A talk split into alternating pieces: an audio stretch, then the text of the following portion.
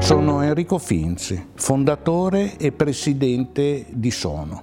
In questi podcast cerchiamo di darvi qualche informazione ed esempio circa la nostra attività volta a favorire le persone nel trovare o ritrovare se stessi.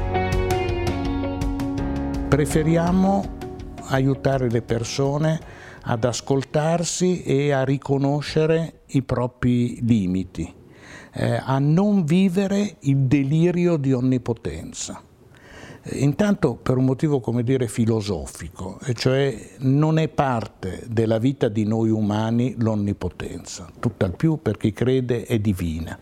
Siamo tutti parziali, insufficienti e talora impotenti. Accettare questa nostra fallacia, questa nostra debolezza, insieme all'altro limite della vita umana, che è la sicura morte, prima o poi, è di grande aiuto nel vivere la vita qui e ora.